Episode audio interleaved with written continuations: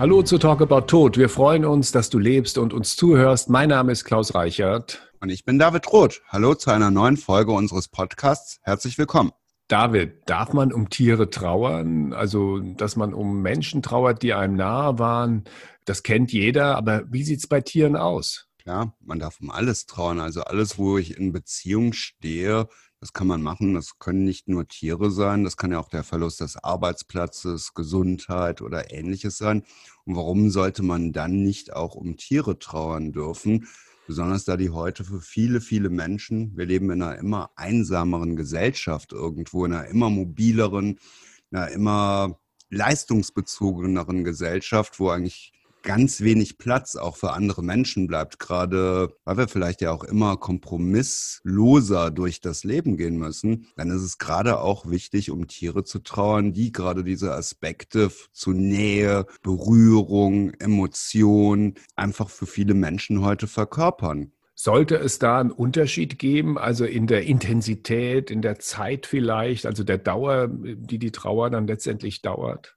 Nö, das muss ja jeder auch für sich entscheiden. Wenn ich um mein Kind traure und ein anderer um sein Tier, dann ist das der härteste Verlust für den jeweiligen, den er da gerade erlebt. Das lässt sich auch nicht gegeneinander aufrechnen. Und anders als Glück oder so, das angeblich größer wird, wenn man es teilt, wird Trauer halt kein bisschen kleiner, wenn man es teilt. Also da gibt es schöne Aspekte bei, dass ich die Wertschätzung und ähnliches sehe, aber am Ende des Tages muss ich meine Trauer selber leben und ich muss mich auch selber damit befassen. Das kann mir kein anderer wegnehmen, das kann ich nicht wegdelegieren. David, nun sind Tiere keine Menschen und wir unterscheiden ja auch genau, was Tiere angeht. Zum Beispiel die Haustiere, mit denen wir leben, um die trauern wir, aber dann gibt es Nutztiere, die wir aufessen, um die trauert kein Mensch. Ja, Insekten, die auf unserer Windschutzscheibe landen, Tiere, die irgendwie durch den Klimawandel vertrieben werden oder alles das. Ich glaube, das ist halt, wie gesagt, immer Ausdruck der tatsächlichen Beziehung, die wir dazu haben. Und das kann uns halt teilweise betroffen machen oder auch teilweise nerven oder wie auch immer.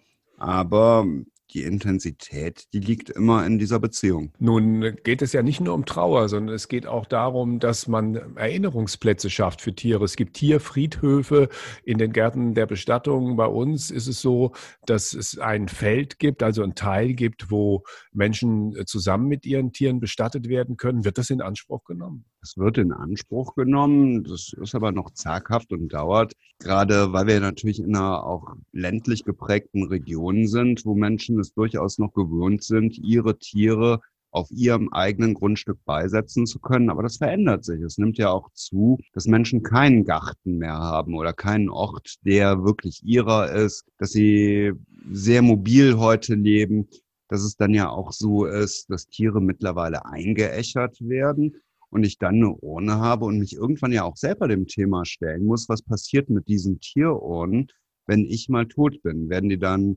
von meinen Kindern oder von einer anderen Instanz, wenn ich ohne Nachkommen sterbe, später einfach weggetan. Da machen sich Menschen mehr und mehr Gedanken drüber. Ich hätte das Thema ja eigentlich gerne genau andersrum gerade weil es auch so polarisierend ist. Ne? Also wenn ich meiner Oma was von Tiertrauer erzählt hätte, ne, die hätte das nicht nachvollziehen können und die hätte es gruselig gefunden, dass neben ihrem Mann ein Tier liegen würde. Und wenn ich heute junge Menschen frage, die hätten Unverständnis darüber, dass ich das anders bewerten kann. Das ist so ein gewisser Zeitwandel, den wir haben.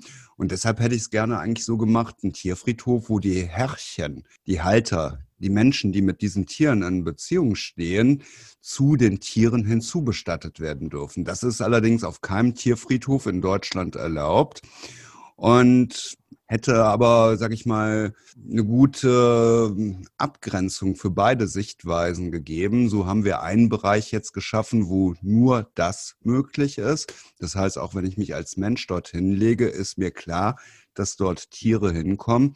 Und ich kann dort kostenfrei meine Tiere als Grabbeigabe, so ist es halt auch wie der Gesetzgeber es sieht, hinzubestatten. Also, um es nochmal genau zu erklären, es ist so, dass du hast ja den Fall gerade schon geschildert, dass Tiere sterben, die Leute lassen die Tiere kremieren, bekommen die Urnen und die stehen dann zu Hause und wenn dann die Menschen sterben, dann können die Tiere mit ins Grab.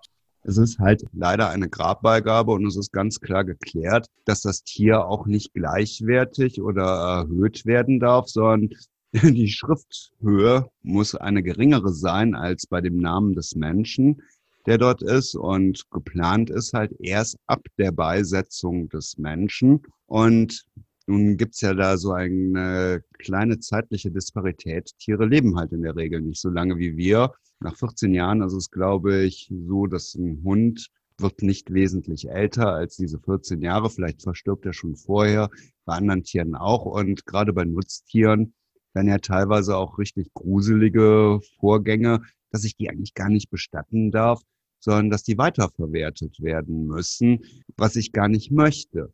Also, dass dann ein Abdecker kommen muss oder aus den Knochen und aus der Haut Gelatine oder Leim gemacht werden müssen, weil es nicht anders vorgesehen ist. Also wir reden jetzt über Kühe oder Schweine, aber bei Pferden ist es zum Beispiel so, ja, aber bei Pferden, die kann man doch auch kremieren lassen. Und wie viel Urnen äh, braucht man denn da für die Pferdeasche? Also ich habe mal gehört, dass im Gegensatz zu einem Menschen von einem Pferd 36 Kilo ungefähr an Asche übrig bleiben. Wie viel sind es beim Menschen? Bei Menschen sind es halt so drei, dreieinhalb Kilo maximal. Und da hat man dann diese Kaffeekannen große Form, in die das später gebracht wird. Und ja, das ist bei einem Pferd dann eher so zwei große von diesen durchsichtigen Boxen aus einem schwedischen Möbelhaus, ne, die dann nachher dort übrig bleiben. Und das unterzubringen ist ganz schwierig. Ich hatte vor einigen Jahren den Fall, dass ein junges Mädchen verstorben ist, in Köln auf dem Friedhof beigesetzt wurde und ein paar Jahre später ist ihr Radpferd gestorben. Ne? Und wo die Eltern dann eigentlich auch wollten, dass dieses Pferd da hinkommt. Ne? Das muss man erstmal machen, besonders wenn ein Friedhof aufgrund seiner Satzung das offiziell nicht als Möglichkeit vorsieht. Das heißt, ihr habt es dann schon irgendwie nicht vielleicht die ganze Asche des Pferdes, aber ein bisschen habt ihr schon zu dem Mädchen ins Grab bekommen. Ja, beziehungsweise das haben die Eltern dann so nach und nach gemacht, wenn sie da gepflanzt haben. Ne? Aber mal eben 36 Kilo, also wenn man das mal so in Säcke Blumenerde umsetzt, das ist eine Menge, ne? Auf jeden Fall sollte man, wenn man den Wunsch hat, sich das nicht durch äh, irgendwelche Friedhofsgesetze verbieten lassen. Nein, also das ist ja eigentlich so immer die Sache. Tod ist Lehrmeister zum bürgerlichen Ungehorsam für uns. Das heißt jetzt nicht, dass ich zwangsweise Gesetze brechen muss oder ähnliches, sondern dass ich für das, was mir wichtig ist, einstehe und Verantwortung übernehme, gerade wenn ich ja weiß, ich schade damit keinem anderen. Ne? Und was ich da jetzt alles so auftrage, also wenn wir so auf den Friedhöfen sehen oder wie Menschen ihre Gärten gestalten, da gibt's ja ganz viel, was man machen kann oder lassen sollte. Ne? Ja, ist ja kein Schaden jetzt, sage ich mal, für die Umwelt oder ähnliches, aber es ist natürlich ein äußerst fühliges Thema. Ne? In etwa zwei Wochen gibt es die nächste Folge von Talk About Tod.